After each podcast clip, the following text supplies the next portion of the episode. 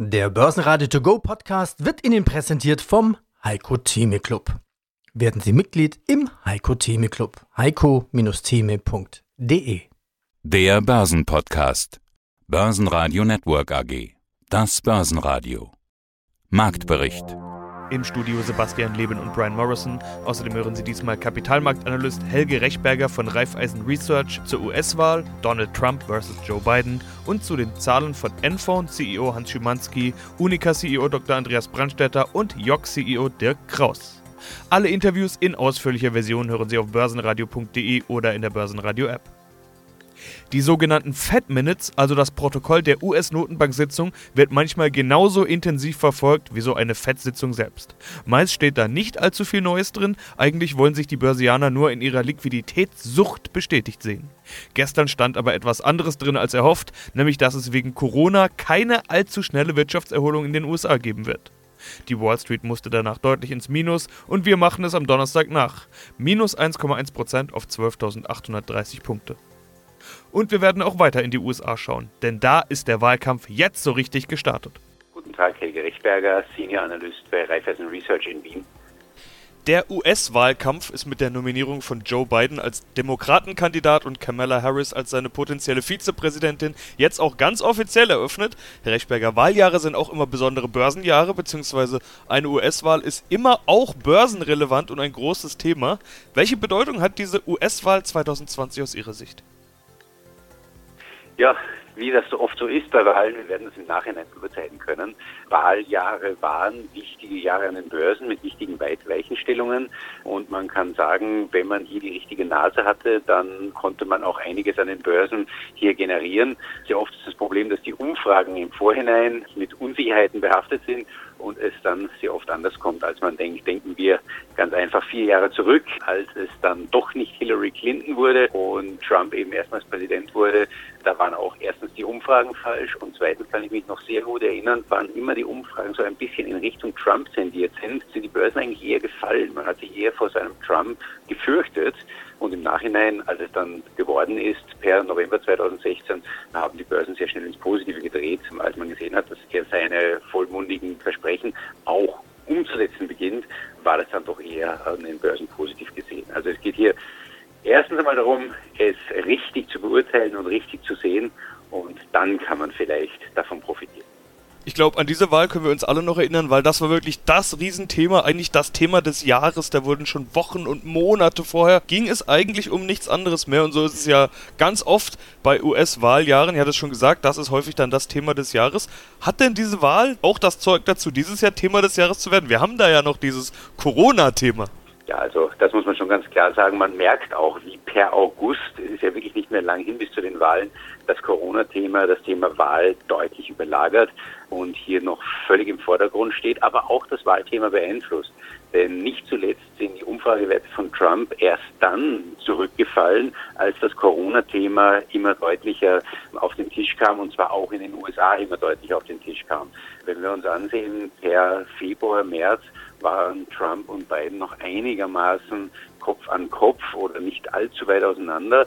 Und als es dann mit Corona speziell in Amerika per Mai dramatischer wurde, da fiel Trump sehr zurück und da fiel auch die Unterstützung für seine Politik gegenüber Corona in der Bevölkerung, im Wahlvolk zurück. Jetzt ist es offiziell, Delivery Hero löst Wirecard im DAX ab. Der Aktie half es am Donnerstag nicht. Delivery Hero verliert 2,7%. Den freien Platz im MDAX wird LPKF belegen. Deutliches Plus gab es bei Newcomer CureVac, nachdem sich die EU hier Zugriff auf große Mengen des potenziellen Corona-Impfstoffs gesichert hat. DAX-Gewinner des Tages war Vonovia mit plus 2,4%, gefolgt von Deutsche Wohnen mit plus 1,7%. Grund waren gute Meldungen aus der Branche, wo Wettbewerber TAG Immobilien seine Prognose wohl anheben will. Auch die TAG-Aktie konnte steigen. Weiterer DAX-Gewinner Beiersdorf steigt 0,4%, alle anderen DAX-Werte verlieren. Am stärksten Continental mit minus 2,5%, die Deutsche Bank mit minus 3% und Wirecard mit minus 4,6%. Schönen guten Tag, mein Name ist Hans Szymanski, ich bin Vorstandsvorsitzender der NFON AG. Wenn es etwas gibt, das von Corona nur profitieren konnte, dann ist es natürlich Homeoffice. Wir waren wahrscheinlich alle im Homeoffice und jeder, der das hört, dürfte auch im Homeoffice gewesen sein. Schon bei unserem letzten Gespräch im Mai war klar, dass Sie ein Profiteur sind mit Ihren virtuellen Telefonanlagen und Cloud-Telefonie. Allerdings war Q2 ja dann das Corona-Quartal. Ihre Umsätze sind gut gewachsen, 24,5% Umsatzplus im Halbjahr auf 32,8 Millionen Euro. In Q2 liegt das Plus aber nur noch bei 15,1%. Ich habe mich gefragt, okay, steckt da vielleicht doch Corona drin? Wie Corona-frei war NFON in Q2? Wir sind, wie alle, Sie sagen das richtig, natürlich auch zunächst einmal getroffen und betroffen von dieser großen Krise, die die gesamte Wirtschaft auf der ganzen Welt, aber vor allem für uns dann in Europa sozusagen erwischt hat, sind wir natürlich auch zunächst einmal betroffen. Aber Sie haben es richtig gesagt, wir haben bei den positiven und negativen Effekten, die diese Krise mit sich bringt, sehen wir in erster Linie die positiven Effekte. Das heißt, die Tendenz zum Homeoffice, die Tendenz zu mehr Kommunikationslösungen, robuste, zuverlässige Lösungen, die wir anbieten, ist das genau, was der Kunde braucht oder unsere Kunden brauchen. Und so sehen wir einen deutlichen und spüren wir einen deutlichen Rückenwind. Zu Ihrer Frage, das erste Halbjahr hatte einen kleinen Sondereffekt oder das erste Quartal besser gesagt in 2020, beinhaltete einen kleinen Sondereffekt, weil nämlich die DTS, unsere Akquisition aus dem letzten Jahr, erst im März 2019 konsolidiert wurde und insofern die ersten 2 Monate und damit auch das erste Quartal in 2020 diesen kleinen Sondereffekt der jetzt 3-monatigen Konsolidierung der DTS statt nur des einen Monats, was wir im Jahre 19 gesehen haben. Nichtsdestotrotz, wir sind gut gewachsen und vor allem, wenn Sie sich die wiederkehrenden Umsatzerlöse anschauen, und das sind diejenigen, die margenstark sind, sind wir mit über 28% gewachsen und das ist auch aus unserer Sicht eine sehr erfreuliche Entwicklung. Dirk Kraus, CEO der YOC AG. Ich bin auch gleichzeitig der Gründer der Firma und kümmere mich sehr stark um unsere Plattform Visix, der automatisierte Mediahandel von unseren eigenen selbstentwickelten Werbeformaten. Das ist das, womit ich mich täglich rund um die Uhr beschäftige. Und dennoch schlägt ein Thema überall durch, die Corona-Pandemie, auch wenn wir bei der YOC AG über die Zahlen sprechen. Anfang des Jahres ist man ja noch von einem signifikanten Umsatzwachstum ausgegangen. 20% sollte es nach oben gehen und man hätte zwar erwarten können, dass YOC ein großer Profiteur der Corona-Krise sein würde, wäre da nicht der Faktor Unsicherheit gewesen. Die Werbetreibenden haben sich ja sehr zurückgehalten und Projekte weitreichend storniert. Als Folge ginge der Umsatz im ersten Halbjahr hinunter als zu steigen. Wie sehen Sie das, Herr Kraus? Also zunächst ist erstmal vollkommen richtig, wir sind im ersten Quartal mit 18% gewachsen und hatten bereits im März einige Stornierungen von Media-Buchungen, sodass das Wachstum deutlich über 20% allein im Q1 schon ausgefallen wäre. Die Monate April, Mai, natürlich aber auch Juni, also logischerweise das komplette zweite Quartal war massiv betroffen von der Corona-Krise. Die Werbetreibenden haben sehr, sehr viele Budgets zurückgehalten, teilweise komplett gecancelt. Und so ist es in der gesamten Industrie zu massiven Rückgängen gekommen, auch im Digital Advertising, in dem Teilbereich quasi, in dem wir uns bewegen.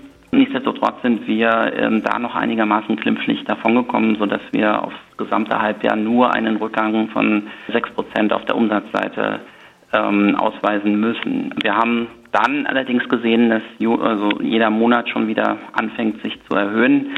Ich würde sagen, momentan liegt auf der gesamten Entwicklung immer noch so ein bisschen so ein Schleier, wenngleich die Tendenz doch wieder deutlich positiv ist. Andreas Brandstetter, Uniqa Insurance Group, CEO. Und wir sprechen über ihre Halbjahreszahlen, beziehungsweise eben auch dieses Covid-19-Lockdown-Quartal Q2. Im Mai zu Q1 mussten sie uns ja im Interview von Verlust berichten. Als Grund wurde eben Corona genannt. Jetzt kommen die Halbjahreszahlen und die Überschrift sagt eigentlich schon alles. Halbjahresergebnis trotz Covid-19 ins Positive gedreht. 55,4 Millionen Euro Vorsteuerergebnis. Jetzt muss man ja sagen, Q1 war ja gar nicht so sehr Corona, sondern eben Q2 mit Lockdown und Pandemie. Sieht man ja, wie sich das überall niederschlägt. Wieso war Q2 mit 69 Millionen Euro Vorsteuerergebnis besser als Q1? Das Motto im Halbjahresbericht lautet bei Ihnen ja Herausforderung angenommen.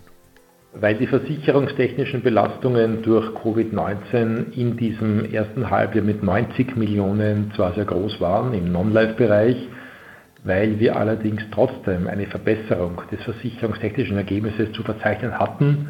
Wir hatten weniger Einflüsse aus Naturkatastrophen als in den letzten Jahren und andererseits hatten wir auch positive Effekte aus dem Thema Covid-19, unter anderem dadurch, dass unsere Kunden weniger als sonst mit ihren Autos unterwegs waren, dass es weniger Unfälle in der Freizeit gab und auch weniger Arztbesuche. Also overall gab es nicht nur eine Belastung von 90 Millionen Euro, sondern auch positive Effekte. Und all das in Summe hat dazu geführt, auf Basis einer sehr guten allgemeinen Entwicklung des sogenannten Basisschadens, dass unsere Combined Ratio deutlich auf 96,7% gesunken ist. Ja, irgendwie so ein bisschen, dass man immer erkennen kann, überall gibt es auch eine positive Seite. Weniger Unfälle, weil eben einfach weniger Leute unterwegs und aktiv waren, klingt plausibel. War das ein Lockdown-Phänomen oder könnte das auch ein Modell oder eine Tendenz für die Zukunft sein? Das war ein Lockdown-Phänomen. Menschen sind Gott sei Dank wieder mehr als früher unterwegs. Menschen holen Operationen, die sie geplant hatten, in Spitälern nach. Das heißt, wir haben hier einige Effekte, die uns im April, im Mai, im Juni positiv zugute gekommen sind, die sich natürlich aber jetzt im zweiten Halbjahr entsprechend negativ auswirken. Und deswegen sind wir auch etwas vorsichtig, wie Sie gesehen haben, mit der gesamten Jahresprognose. Ja, die sprechen wir natürlich auch noch an. Davor möchte ich noch ein paar andere Kennzahlen rausgreifen. Man sieht ja zum Teil doch deutliche Rückgänge. Neugeschäft beispielsweise April bis Mai 70% Rückgang. Aber auch gleich hinterher die Botschaft, ab Juni ging es wieder deutlich aufwärts. Derzeit sind wir im Wachstum wieder annähernd auf dem Niveau von vor Beginn der Covid-19-Krise. Was ist das Signal daraus? Das Schlimmste ist geschafft? Das Signal ist, dass wir Covid-19 verdaut haben. In jeder Hinsicht, was das Geschäft betrifft, also die Prämien, die Schadenszahlungen, die Kosten, wenn es keinen zweiten Lockdown gibt. Wir gehen zwar möglicherweise von einer zweiten oder dritten Welle sogar aus, aber nicht von einem zweiten kompletten Lockdown. Der einzige Punkt, wo wir etwas vorsichtig sind, ist die Volatilität auf den Kapitalmärkten. Unsere Nettoerträge gingen ja um 30% zurück in der Relation zum Vorjahr. Da merkt man schon ganz massiv den Einfluss von Covid-19. Und da ist auch eine Prognose für die verbleibenden 4 Monate des Jahres schwierig. Börsenradio Network AG Marktbericht. Der Börsenradio To Go Podcast wurde Ihnen präsentiert vom Heiko Thieme Club. Werden Sie Mitglied im Heiko Thieme Club. heiko-thieme.de